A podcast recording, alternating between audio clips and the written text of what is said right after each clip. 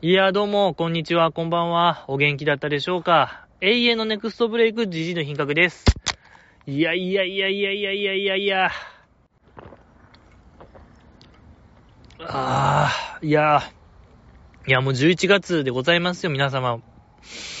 今年も、まあ、2ヶ月となりました。ありがとうございますいや、これ皆様のおかげでも残り2ヶ月となりましたね。いやいや、よかった。嬉しいですね。嬉しいね。ですけども、やっぱこのポッドキャスト的には、あの、年越し配信がちょっと気になりまして、まあ、ここ数年、えっと、大晦日に年越しで生配信やろうや言うてやってるんですけども、閲覧者が一人二人でおなじみ、でございまして、本当にもうやる価値とはと考えるぐらい。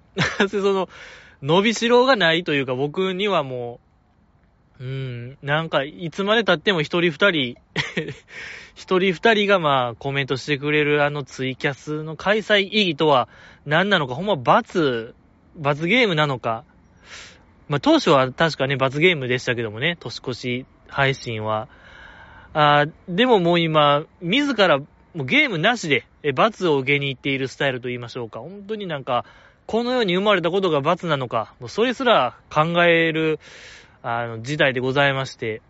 いや、ま、正直、今年やるべきかどうか、ま、考えてるんですけどね。うん。なんかね、なんか、気乗りがしないですね、今年は。ちょっと腰重めですけども。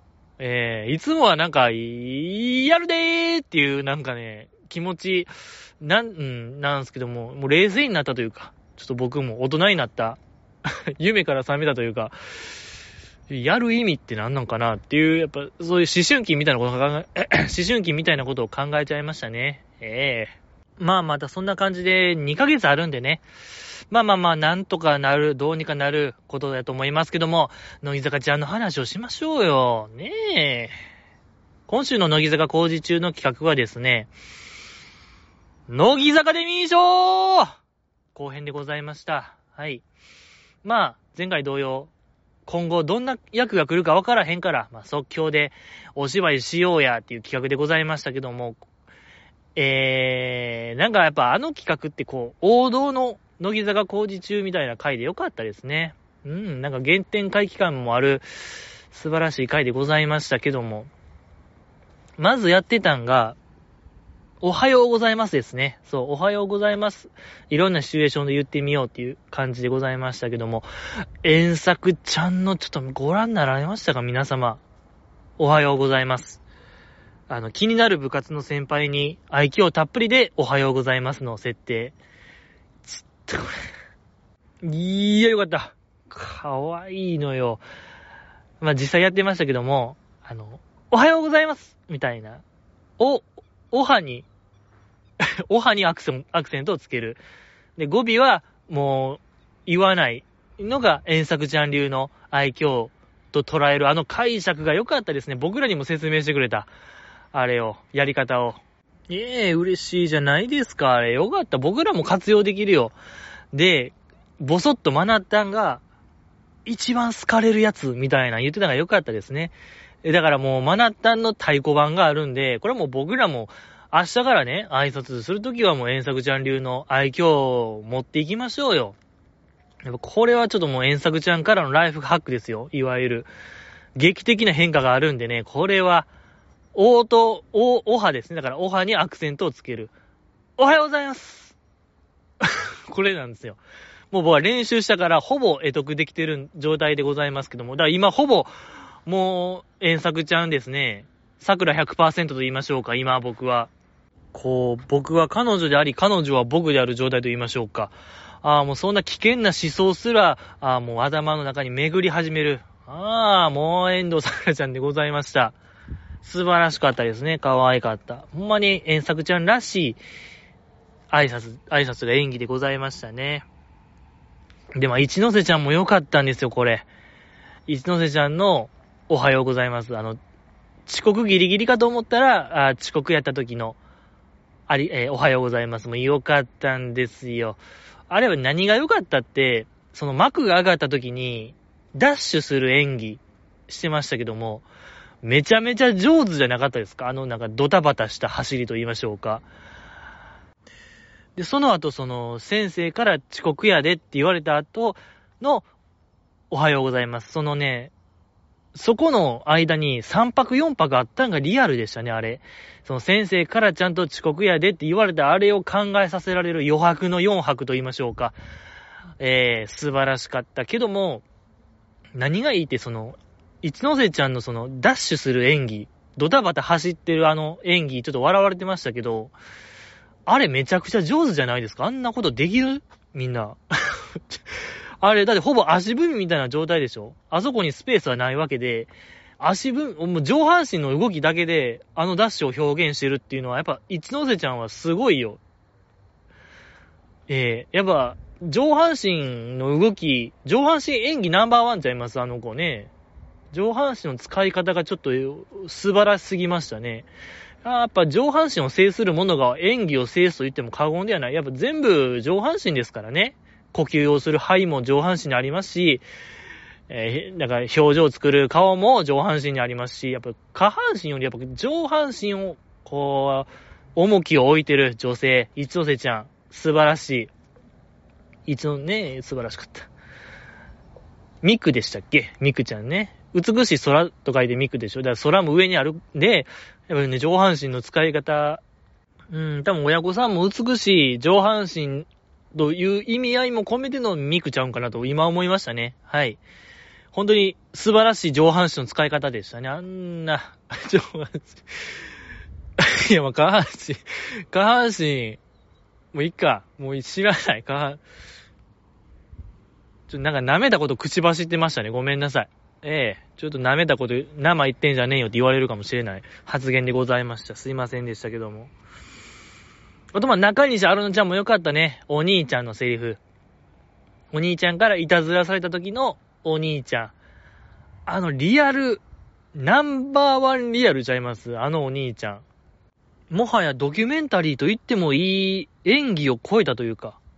ただ、もう、リアル、生々、生々、生々でしたね、あれは。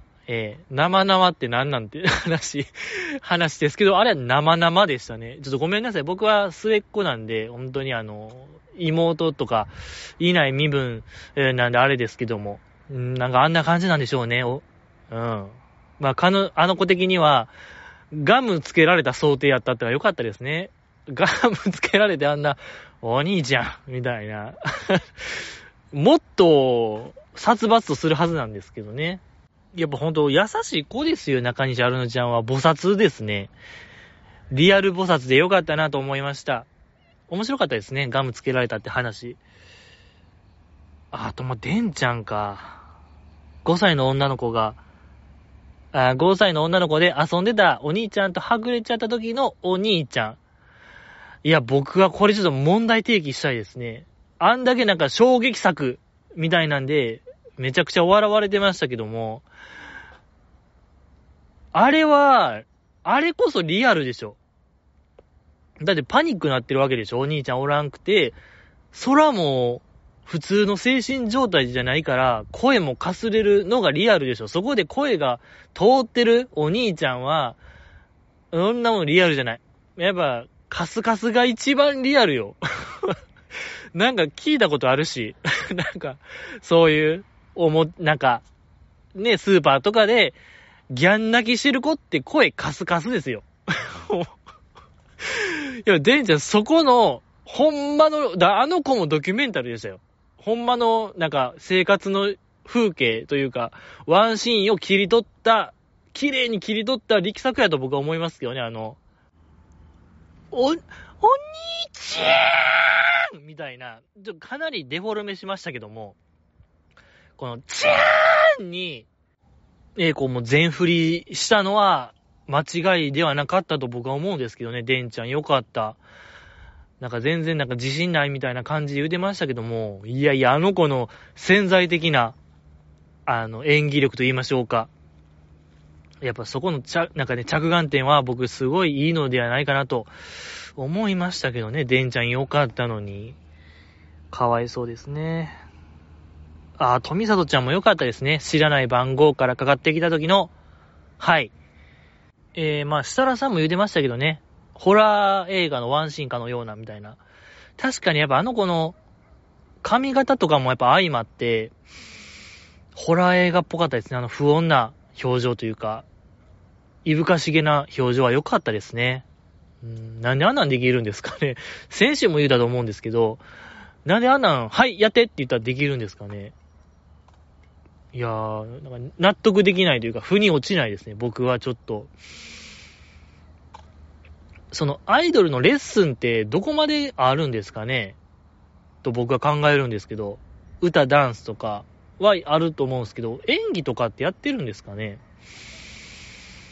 とかなんかバラエティ的な立ち回りとかも、だからやってそうな気しますけど、どうなんでしょうかね？やってないんですかね？とかなんかモデルの歩き方レッスンとか、どこまでやってんのかなってあんま話されてないことですけども、気になりますね。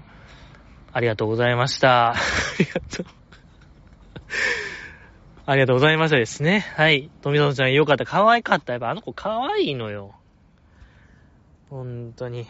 えー、あとは、あ、レンタンのやつね。好きな人に告白されてのはい。めちゃくちゃ上手でしたね、ちょ、レンタンがまた。すっごかった。だからあれなんでできるんですかね ちょ、もうこっから全員なんでできるんですかねって僕は言うんですけど。いや、すごいよ、レンタン。あんな瞬時に、まあ、告白されて笑顔になれるっていう演技が、なぜできるんですかねやっぱだから、僕としてはそういう経験がないと、不可能ちゃうかなと僕は思うんですけど、この前の何でしたっけ？田村まゆちゃんの、なんか忘れましたけども、あのパターン、あ、そういう過去があったに違いないって勘ぐられるよ、あれは。あんな瞬時にできるのならば、その想像とか、もうその範疇超えてるような気するんですけどね。そこまでイマジネーションっていけるんですか？人間って。まあ、いけるか。いける。いけるわ、多分。うん。いや、でも、その瞬時にできるっていうのがやっぱすごいなと僕は思いましたね。あんなこう、笑みがほんまこぼれる演技。嬉しさの感情がこう、ぐーん高まってのあんなんすごいよ。素晴らしかった。で、レンタンがその後に、はずって言ったのが良かったですね。恥ずかしいじゃなくて、やっぱ、はずって言ってんのが、やっぱ、あ、この子いいなと思いましたね。やっぱそういう忖度とかはあんませえへん子なんやなと。ああ、これ素晴らしいよ。よかった。で、その後エキシビジョン言うて、日村さんが、あのー、やってみよっか、みたいな話になった時、なりましたけども、で、設楽さんがなんか即興でお題を振ってましたけども、なんか、うんこを漏らした時の、はい、みたいな。その説明をしてる時、レンタンがひな壇座って、終わったから、ひな壇座ってる時にまた、足組んでるのが良かったですね。やっぱ、いや、これね、注意されるべき案件かもしれないですけども、レンタンは例外というか、そのもうリラックスして、あの極限のストレス状態から解放されてるのはやっぱもう足組みは良かった。ほんまにだから恥ずかしかった。はずっていうのが嘘じゃなかったっていうのが分かりましたね。レンタンの足組みから。いやー、素晴らしかった。やっぱそのレンタの足組みは全てのバロメーターですからね、レンタを表す、えー、心のバロメーターなんで、やっぱりいつまでも足組んでいてほしいですよ。レンタンは本当にリラックスした、リラックスした時は。ええー、もう、咎められても、たとえ大人に、マネージャーとか運営に咎められても続けてほしいですね、レンタンには。もう、やっぱ様になってますしね、レンタンの足組みって。そうよ、なんか、いいんですよね、レンタンの足組みは。素晴らしい。あんまでも、もう見ないですよね、そういえばテレビで足組んでる人って。なんか絶滅危惧種でありますけども、いや、レンタンが最後ちゃいます。テレビ出てる人で足組んでる人って。もう、ええ彼女だけちゃうんかな、テレビ。ヒロシといえども、あの子が本当に、最後ですね。ラストの足組人間として、足組人間言うたら、ちょっとディスってるように見えますけども、いや、続けていってほしいですね。いや、よかった。で、こっからまた海に行っての、海コーナーでございましたね。テーマが、えー、好きな人はおるけども、なかなか告白できひん自分にイラつく演技をしてくださいみたいな、あなかなか難しいお題でございましたけども、やっぱ林ルナちゃんが良かったですね。僕らの林さんが。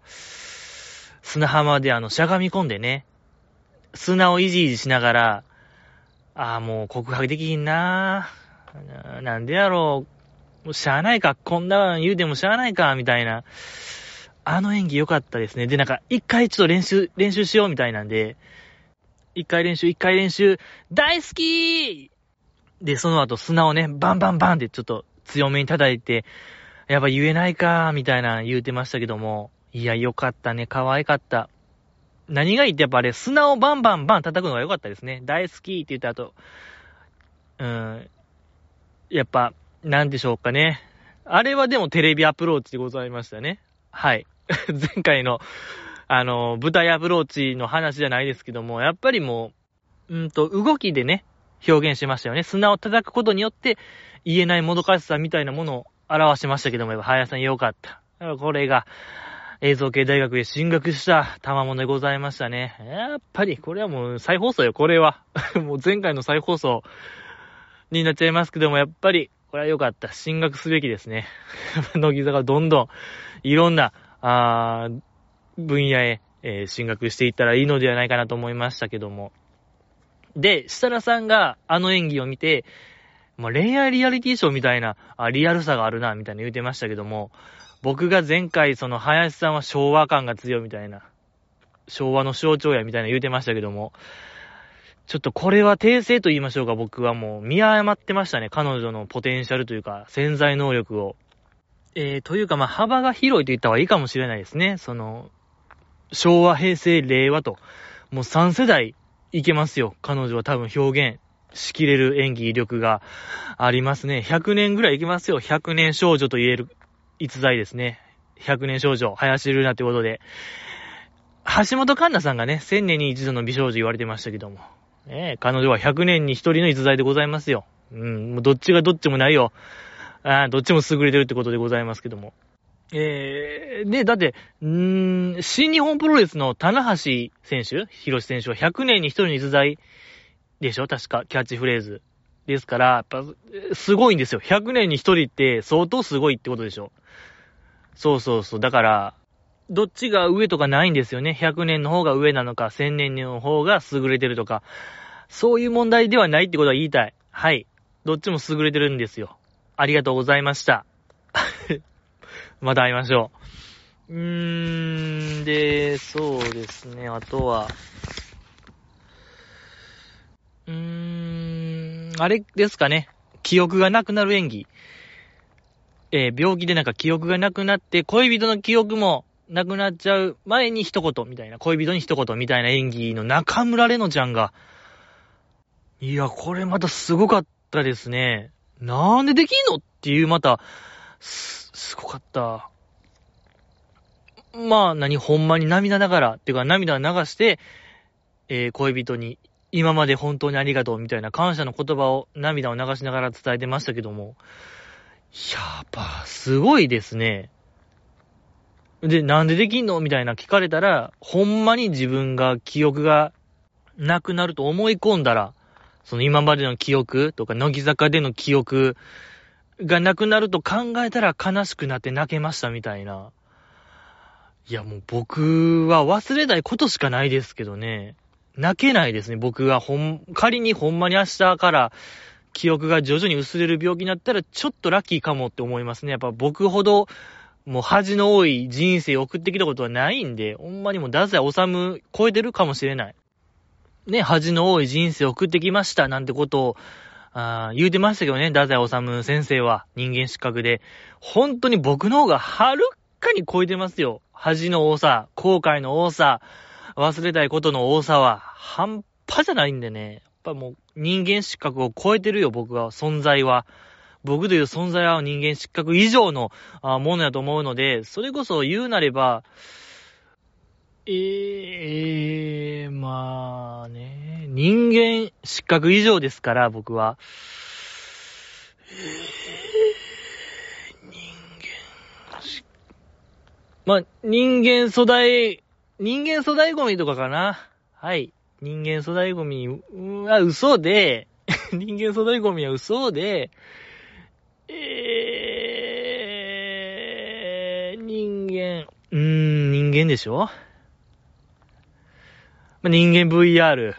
人間 VR も嘘で、人間、VR じゃなくて、人間もどき。人間もどきも違いますね。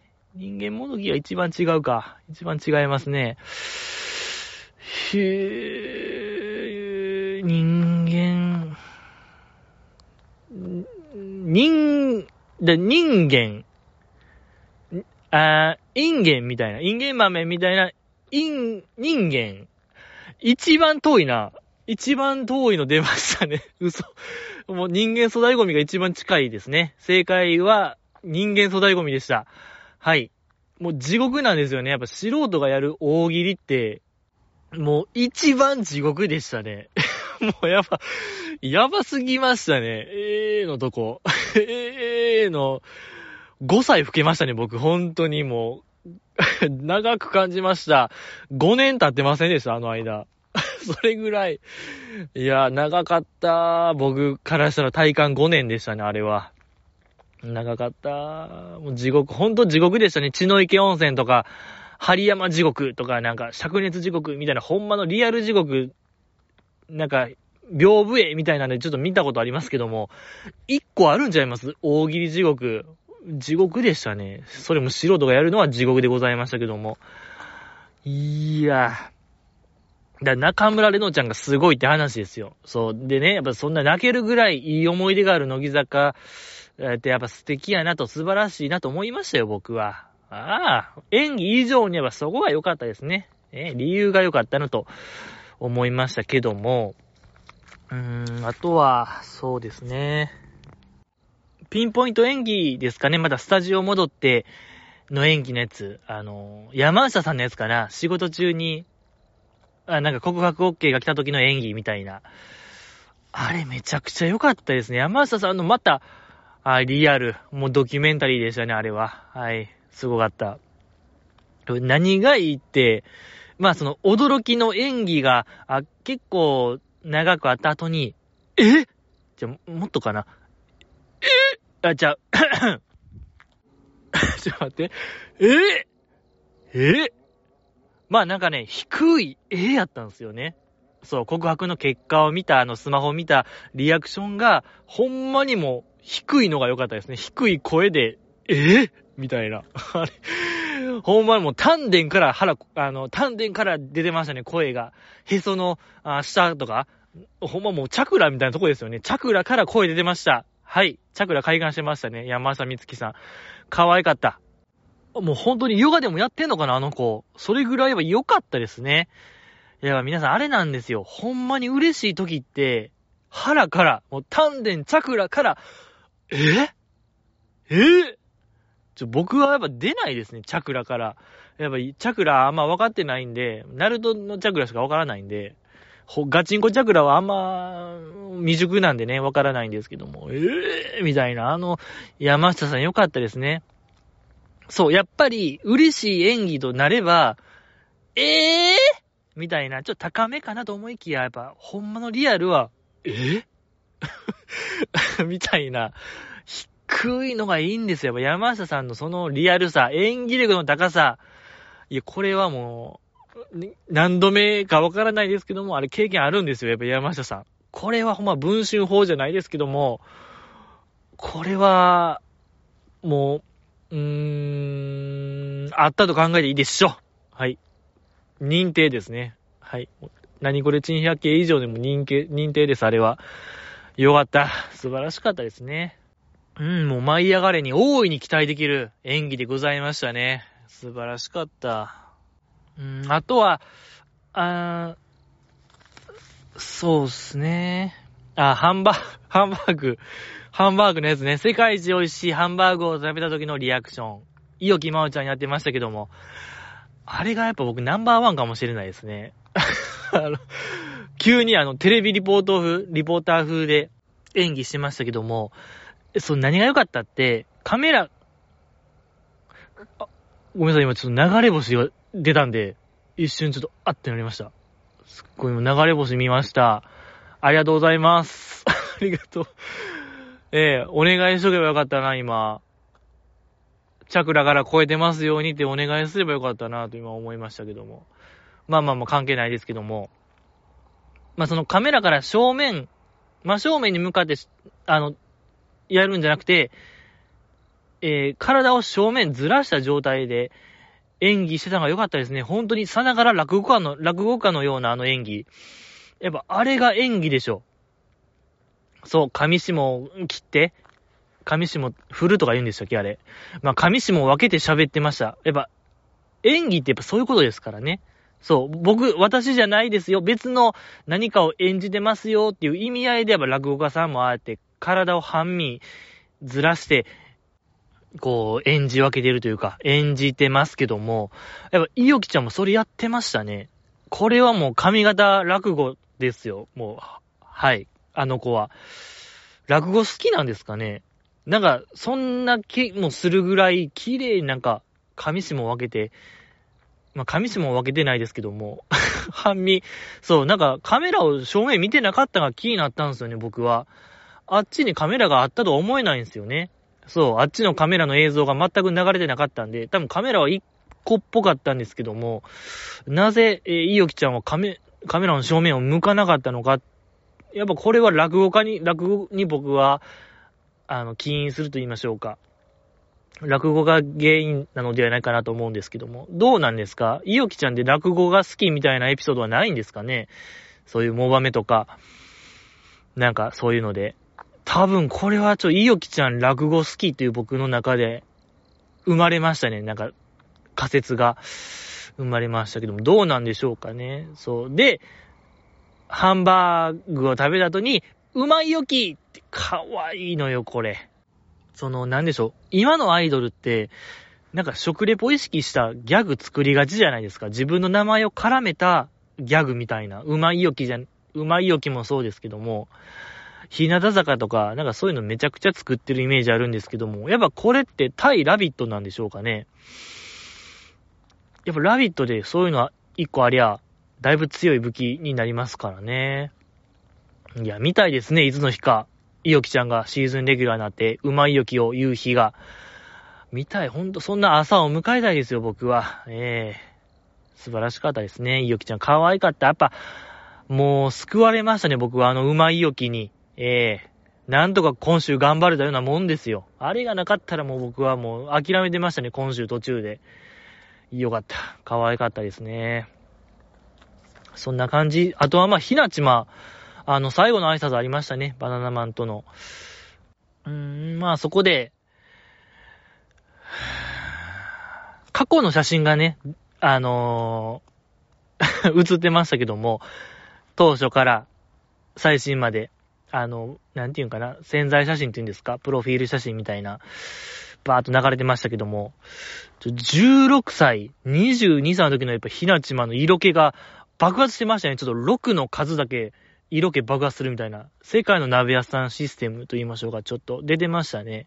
だから、16、22ですから、次28なんですよね、ひなちまの爆発する年は。6年、何年後ですか ?4 年後とか？?3、4年後？いや、これ楽しみですよ。28歳のひなちま。多分、とんでもないことになってますよ。あの、6の倍数で。とんでもないことになってるんで。ここが楽しみでございますけども。ひな、あの、マーヤはどうなってるんですか、これ？マーヤの方がね、早く卒業ライブがあって、は、バナナマンとの挨拶なか、ないパターンあるんですか、あれ？あれ。前代未聞ですよ。マーヤだけ飛ばされる時代と言いましょうか。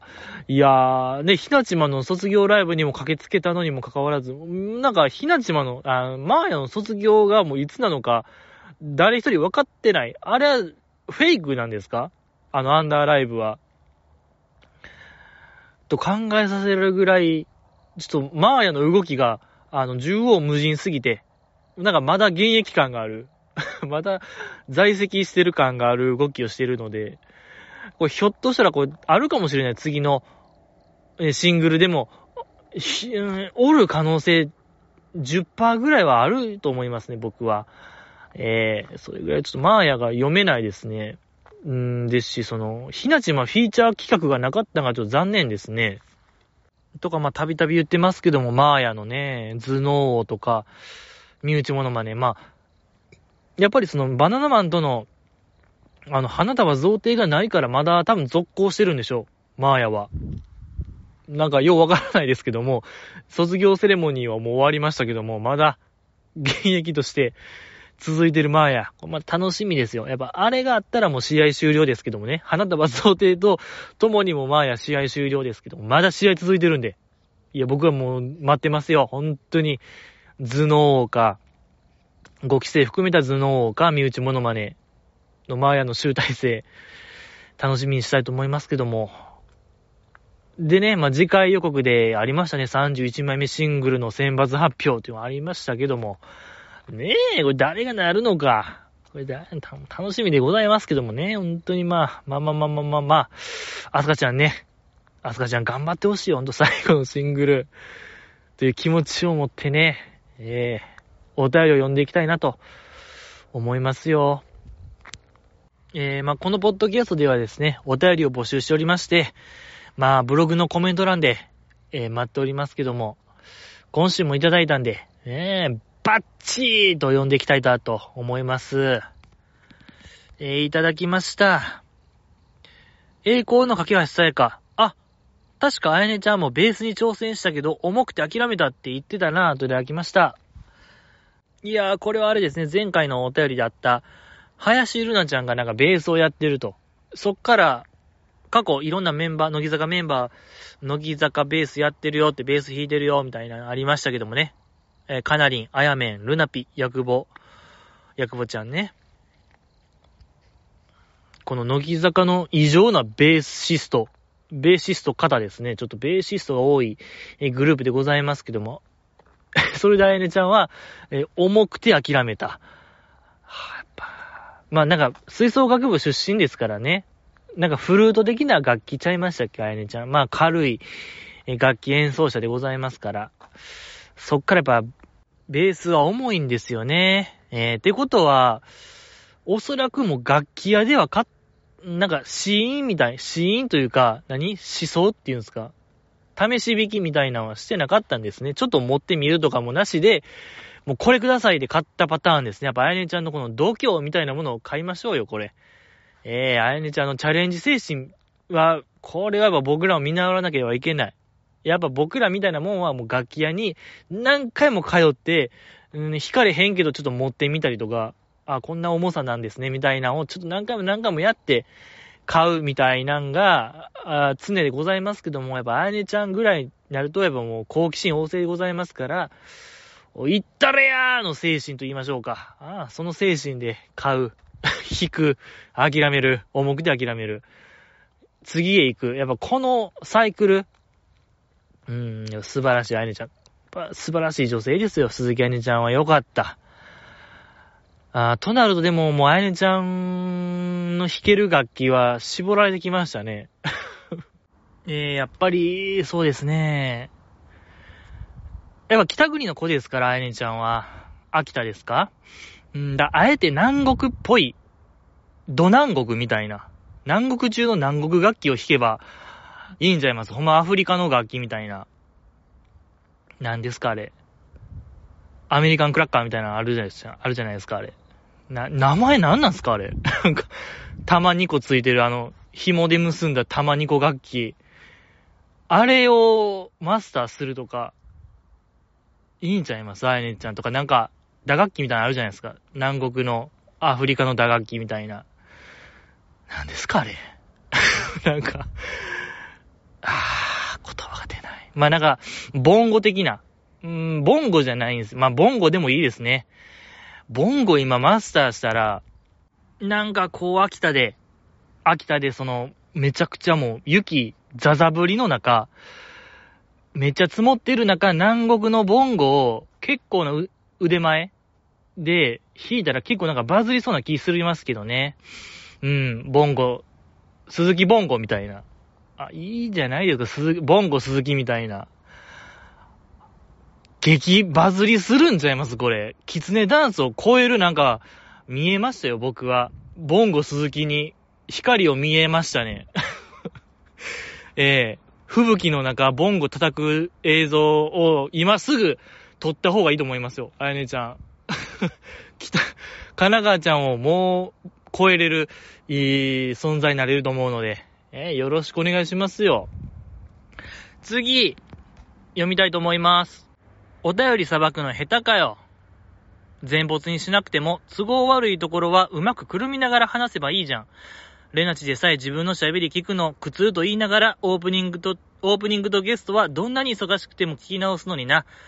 えー、聞き直さなくても構わないけど、じゃあ、上手くなりたいとか、なれないとか言わなきゃいいのに。前回だったら、社会人なら大学は何をしたかが大事で、入学方法なんかどうでもいいのも知ってるでしょどっかの掲示板のりを持ち込んでていけてないよな、といただきました。ありがとうございます。えー、批判でした。はい。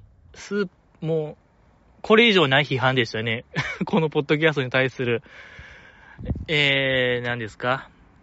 ごめんなさい。もうでもこれ送られてきたんがもう10月12日もう 1, 1ヶ月近く前で、本当にこれはごめんなさいですね。だからあれでしょ？おそらくその、愛されマーヤになりたいみたいなことでしょ？愛されじじい。愛されマーヤと嫌われじじいについての一言みたいなことでしょ？このお便り。で、まあ、この方から言わしたら、まあ、聞き直すってことですね。ザキさんがやってるように、オープニングとゲストはどんなに忙しくてもザキさん聞いてんねやから、まずは、聞けよっていうことですね。まあ、じじいもこれを聞き直して、なんか反省点みたいなものを探れよってことやと思うんですけども、いや、正直もう僕これ聞けないですよね。しょう、もう絶対に、その自分が、お酒飲んで、時折この規制を発してる自分をもう客観視できないですね。もう舌を噛み切りたくなるよ。だからなんかチャクラ解放、今日で言うチャクラ解放、ええー、みたいな、あのくだりとか聞いたらほんまもう途中で、トシャ出るんちゃうかなトシャると思いますね、僕。あんま言わないですけど、えー、トシャりますね。トシャっちゃうんで、聞けない。でも、ザキさんってあれでしょ？やっぱ、しら、やっぱね、シラフがキーですね。やっぱあまりにも普段の自分とかけ離れてる、こう、それを客観視するって結構ななんか負担ですね。いやまあまあ、聞き直して難しい。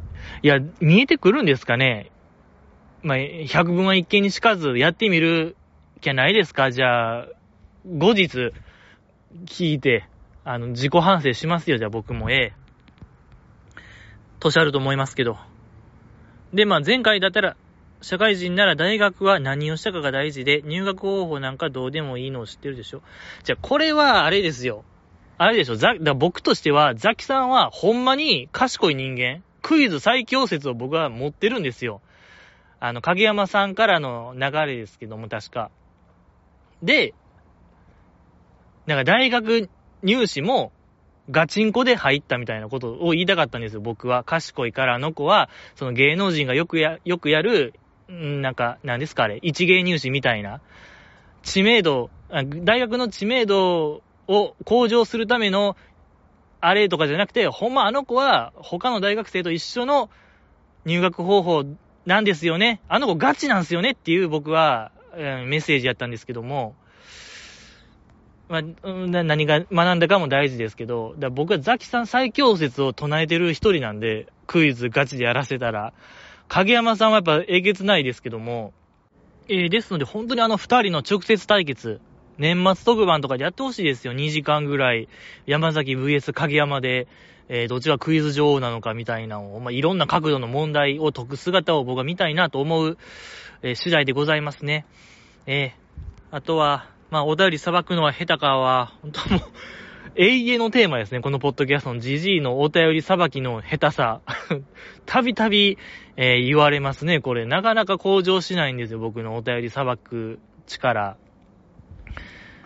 やっぱ僕としてはジャーナリズム精神で、やっぱ全てをお届けするぞっていう、あの、気持ちのもとやってるのでね。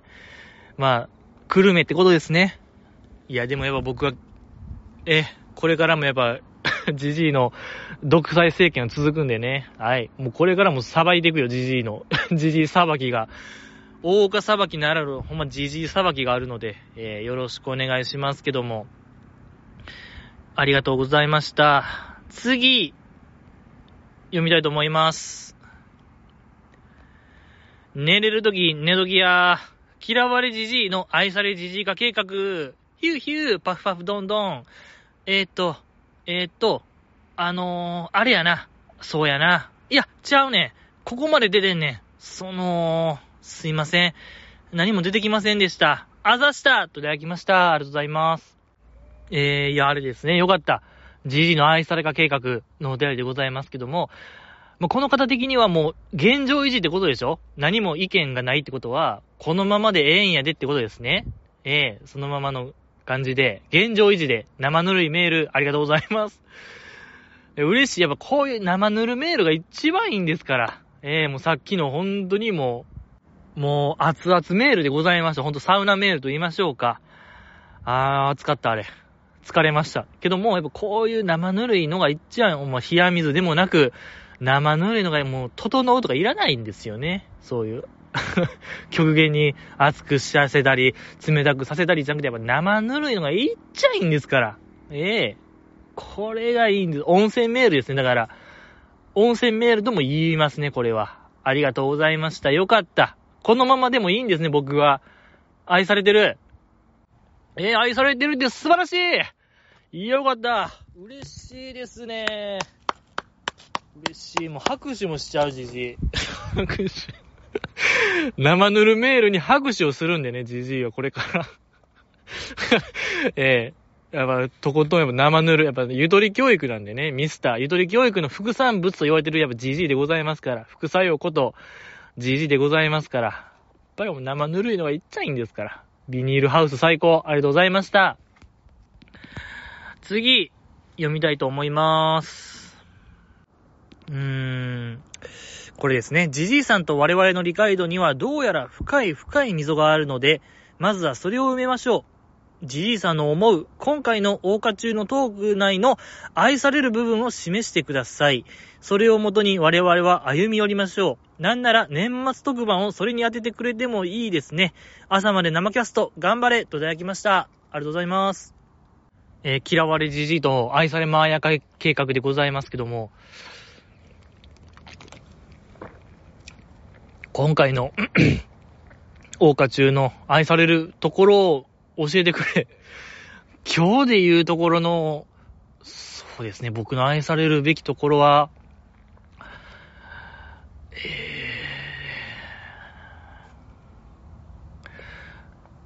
いや、これ本当に面白くない答えですけども、ないんですよね。あのー、やっぱり僕のその自己評価の低さみたいなものが決定的ですね。その成功体験の少なさ、このポッドキャストにおける。ない、だから本当にお笑い風ってこういうことだと思うんですよね。その、ハライチの岩井さんとかよう言うてますけど、お笑い風で側だけやってるみたいな話なんですよ。これっておそらく。僕ですら何がおもろいのかがいまいち分かってない状況で、なんとなくそれを装ってはいるけども、うん、何がおもろいのかなというのが正直なところでございまして、ないんですよね。だから、愛されるべきところはもちろんないですよね。そんなものに。これ、あのー、えー、チャクラですね。はい、チャクラ、丹田チャクラがいいんじゃないますか。はい。そこがやっぱじじ出たなと思いましたね。はい、よかった。ちょうどパトカーもなりましたしね。はい、もうこの と捕まえてほしいですよ。だから本当に早く、いち早く僕を、もう捕まえてほしいなと思いますけども。えー、そうですね。朝まで生キャストもやりますか？じゃあ僕が、愛されるべき人間になれるのをみんなで考える年越し。愛されたいみたいなこと言うんでしょ？僕がずっと。こう、ジョヤの数だけ愛されたいっていうキャストにします ?100 や、108回、愛されたいみたいなのを、僕がもう叫ぶ。11時45分から あー、愛されたいいみたいなのを いや、なかなかの黒歴史になりますけども、ええー、特大級ちゃいます？人間の愛を知りたいみたいな。ダークウェブ認定ですね。これを僕ができた日には、ダークウェブですよ。本当にもう都市伝説でしか聞いたことないですけども、ダーク、本当にもう、闇サイト、誕生の瞬間でもありますけどね、そのキャス終わる頃には。あのね、ダークウェブ、本当に、えー、都市伝説でね、まことしやかに言われてるサイトでございますけども、あの、検索エンジンには絶対引っかからない、あの、闇のサイト、うーん、あの、アドレスをね、手打ちで打たないと、そのサイトには行けない。で、そのサイトはかなりやばい情報が、あいっぱい載ってるみたいな。認定ですね。いや、やりますか？ダークウェブ誕生の儀配信。捕まるんちゃいます？僕多分最後。ええー、おそらく捕まってもおかしくない配信ですね。ご用ですよ、本当に。もう、サイバーパトロールでございますよ、本当に。ええー、もう。いや、でも何をしますかね、年末ね。うーん。あの、小松さんに結構今ブッキングしてるんですけども、もうちょっと本当にもう小松さんがえー、テコでも動かない状態に入っておりまして、えー、また一人の可能性が濃厚の状態でございましてね、これなかなかもう ね、ぜひやっぱ小松さんを引っ張り出してね、やっぱ土足でサマー、土足でサマー計画したいんですけどね、早く、えー、小松さんちで立食パーティーね、土足で立食パーティーこと土足でサマー。まあ土足でウィンターですけどね、今。ね、やっぱアスカちゃん卒業するんでね、もう、そう、やっぱ裸足でサマーのやっぱセンターがいなくなるってことは、これもリミット近いんですよ。土足でサマー計画の、ね、したいんですけども、なかなか難しいことでございますけども。ありがとうございました。次、読んでいきたいと思います。ヨダ？生きた使い方？はて。ヨダの金遣いの荒さ、使い込みネタは、デビュー時から、デビュー時からですね、逃げ水の頃には、乃木中でさらされてましたね。何も考えてないだけですね、といただきました。ありがとうございます。あれですね、あの、ヨダちゃんがマッサージチェア50万する、マッサージチェア買ったあの、乃木坂工事中の回を受けて、僕があれは生きた使い方や、みたいな。やっぱ金の使い方を知ってるみたいなヨダちゃんに向けて言いましたけども、この方からしたら、あれは無駄遣いみたいなこと言ってるんですか？いやいや、だって疲疲れが取れるんですよ、あれ。アンマ王でしたっけ？その、空港とかレジャースポットとかに置いてるぐらいのほんまにもう業務用みたいなことでしょ、あれ。業務用マッサージチェアがあるんですから、これは生きた使い方やと僕は思うんですけども、この金遣いの荒、金遣いの荒さ、使い込みネタはデビュー時からですね、逃げ水の頃にはさら、されてました。確かに言われてましたね。なんか僕もおぼろげな記憶あります。確かその回って、ヨダちゃんのお母さんが電話で出た回ですよね。ヨダちゃんには秘密でドッキリでね。はいはい、あのー、レッスン着とかを忘れる話ですよね。レッスン着も持たずにレッスンに行った話とか暴露されてた回ですよね。ですけども、この方はちょっと厳しいですね。いやいや、あれは生きた使い方ですよ。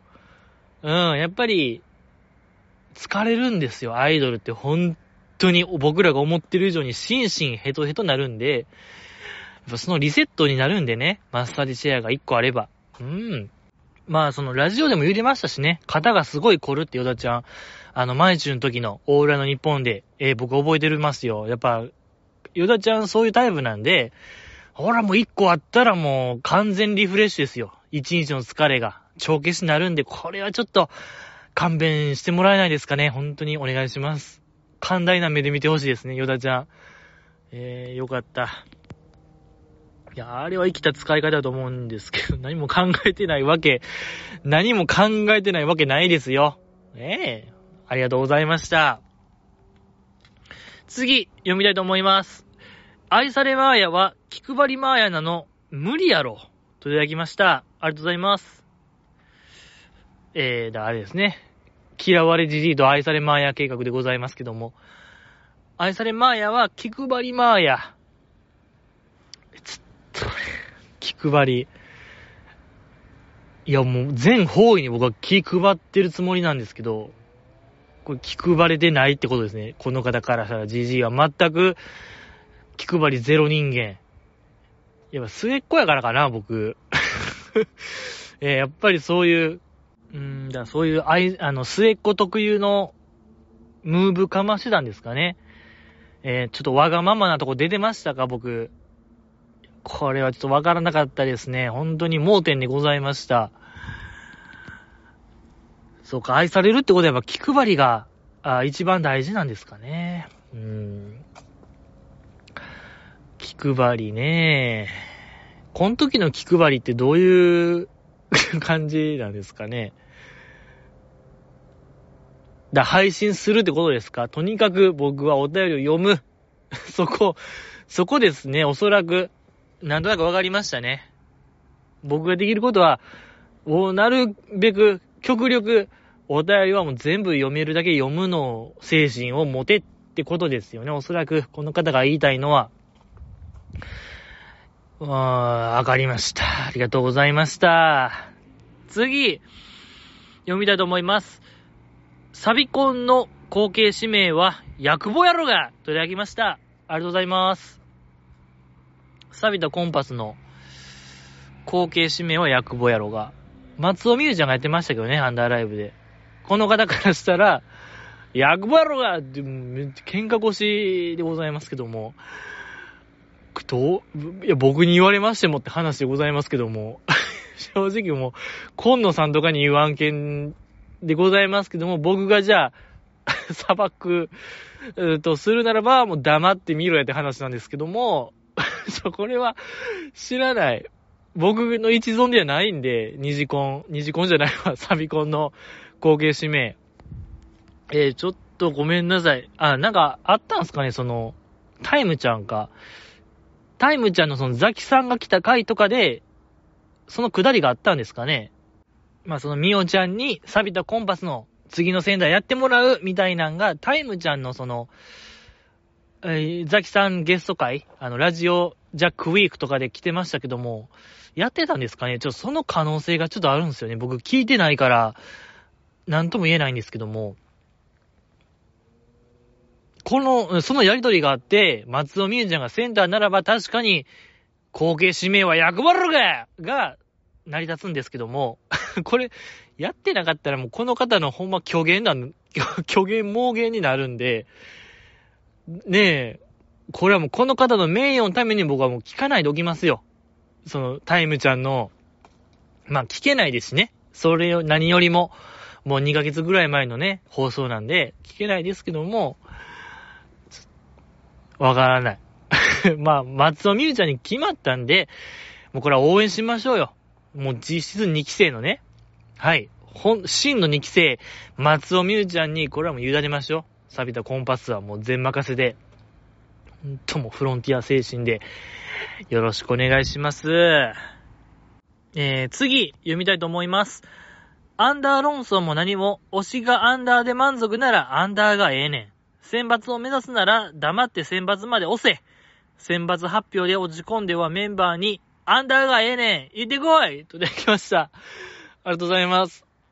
いやもう喧嘩ふっかける精神というか、喧嘩ふっかける口調でございますけども、ちょっともう、これは何なんですか、もう。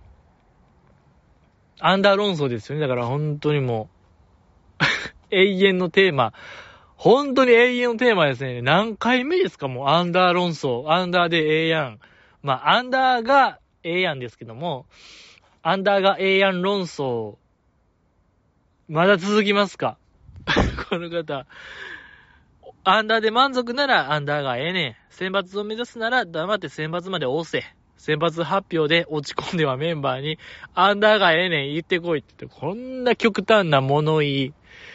これもう喧嘩ですよ、本当にもう。マジで、もうブレイキングダウン、セブンちょっと待ってるわ、ちょ、じじこの、この方と、あの、金網の中で1ラウンド、1分でしたっけ？あの試合、本当に僕やりますよ。ええこいつ呼びたいなぁ。ええやりたいなと思う。ほんと、それぐらいのお便りですよ。で、僕そんなこと言ってない。で、アンダー、アンダーもう、アンダーもうかな。アンダーもういいよね。アンダーもうええねんかな。2点3点しますけども、アンダーがええやんから、アンダーでええやん。で、アンダーもええやんですね。だから今日は。はい、11月7日 ?6 日 ?6 日付の僕の気持ちは、アンダーもええやん精神でいきたいと思うので。えー、やっぱそれはそうですよ。そう。全員やっぱ、め、んとね、選抜のセンターを目指しているので、そういうのは重々承知でございますので。でもやっぱアンダーの、あの、アンダーライブのパフォーマンスは僕大好きなので、ね、だから全然なんかその、恥じることなく、恥じることないと僕は、胸を張って言いたいよ。うん、悲しむことはないって僕は言いたいですけどね。まあまあ、でも本当そういうわけでもないんですよね。で、その、落ち込んでる人にわざわざ、アンダーでええねん言うてこい言うてますけども、それはもう勘弁してくださいよ、本当にもう。いやいや、ほんと。いや、もう、すごい敵意が出ましたね。敵意剥き出しのお便りでございました。ありがとうございました。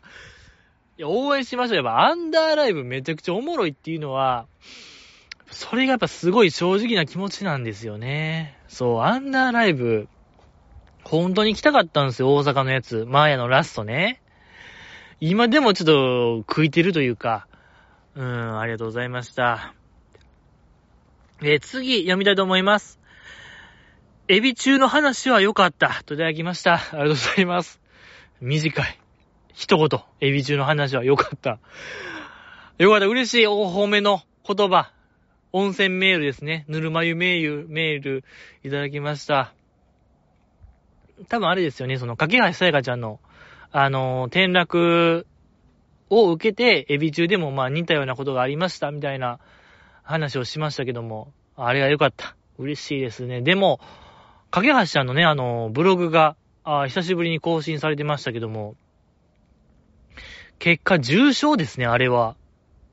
そう、あの、夏のツアーの神宮ですかあっこの初日で落ち、えー、なんかまあ高いところから落ちて、お、えー、落ちましたけども、軽症です、みたいな、運営のブログのコメント、メッセージがありましたけども、かと思ったら、もう年内復帰無理って言ってたんで、結構な重症やですね、あれは。そうそう、だから、復帰できるんかなと思ったら結構重い怪我やったんですね。怖いですね。ちょっと。まあ、運営からしたら、あっこで本当に重症って言ったら、確かあれ初日でした、初日でしたからね、神宮。その、二日目、三日目とかが、開催が危ぶまれるとなったら、まあ、軽症って言うしかないという、まあ、選択をしたっていうのはわかりますけども。いや、なかなかしんどいなと思いましたね、あれは。うーん。完全復帰っていつなるんですかね？やっぱちょっとやっぱ星名美玲さんの話じゃないですけども、この前の。結構長なる可能性が高いですね。ああなると。うーん、大丈夫かな？いやー、怖いですね。まあ、いや、もう治療するしかないですもんね、今。あの子がやるべきことは。そうっすね。ありがとうございました。何のお便りでしたっけ？えー、それすも、それすらも忘れる。あ、エビ中の話は良かったってことですね。えー、ありがとうございました。今日は以上ですね。はい。ありがとうございました。あの、11月は週2配信頑張ります言ってましたけども、前回。あの、繰り越し、キャリーオーバーというか、あの、どこかの週で、だ週3出るかもしれない。週3配信を僕はやります。ちょ、ごめんなさい。今日はもう無理かもしれないですね。はい、ほんとごめんなさい。そしてありがとうございました。